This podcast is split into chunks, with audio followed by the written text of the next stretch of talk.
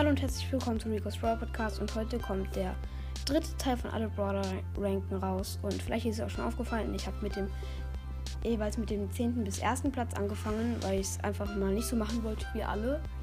Und ja, jetzt geht's weiter.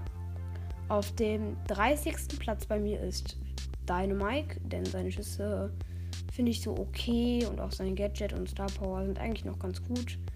Dann auf dem 29. Platz ist Mortis.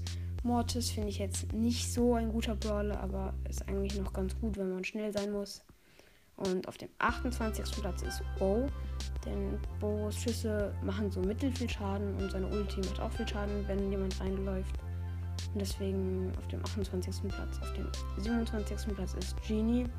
Sie macht jetzt nicht so viel Schaden, außer vielleicht, wenn, wenn man den ganzen Schuss trifft, macht sie auch nicht so viel Schaden. Und es dauert sehr lange, bis man die Ulti auflädt. Und ähm, ja. Dann auf dem 26. Platz ist Connery Ruffs. Connery Ruffs macht jetzt nicht so viel Schaden, lädt aber voll schnell nach. Und sein Ulti mit dem Energy Drink oder was das ist, ich glaube nicht Energy Drink, so ein Power Cube oder so etwas, ist auch noch ziemlich cool. Und auf dem 25. Platz ist Crow. Crows Ulti finde ich eigentlich noch ziemlich cool, aber seine Schüsse mag ich, äh, finde find ich nicht so gut und machen auch ziemlich wenig Schaden. Ähm, außer vielleicht, wenn man die Star, Star, Star Power hat, dann machen sie ein bisschen mehr Schaden, aber ist jetzt nicht so gut. Dann auf dem 24. Platz ist Leon. Wenn man unsichtbar ist und dann jemanden killt, macht es eigentlich noch recht Spaß.